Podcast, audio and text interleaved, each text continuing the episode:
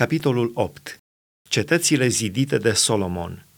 După 20 de ani, în timpul cărora Solomon a zidit casa Domnului și casa lui însuși, a întărit cetățile pe care i le-a dat Hiram și a așezat în ele pe copiii lui Israel.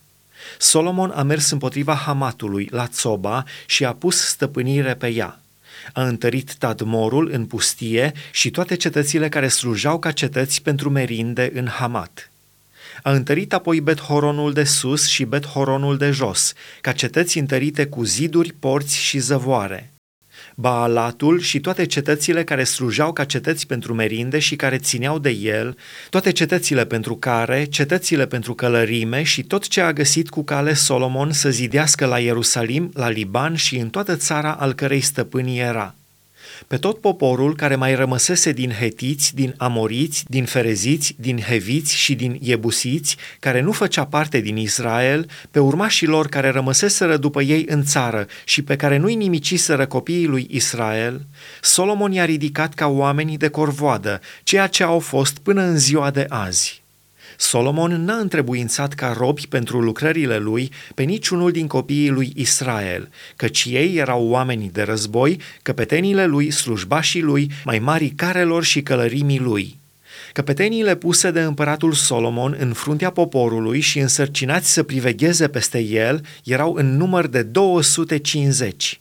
Solomon a suit pe fata lui Faraon din cetatea lui David în casa pe care i-o zidise, căci a zis – nevastă mea să nu locuiască în casa lui David, împăratul lui Israel, pentru că locurile în care a intrat chivotul Domnului sunt sfinte. Rânduiala slujbei. Atunci Solomon a adus arderi de tot Domnului, pe altarul Domnului pe care îl zidise înaintea pridvorului. Aducea ce era poruncit de Moise pentru fiecare zi – pentru zilele de sabat, pentru zilele de lună nouă și pentru sărbători, de trei ori pe an, la sărbătoarea azimilor, la sărbătoarea săptămânilor și la sărbătoarea corturilor.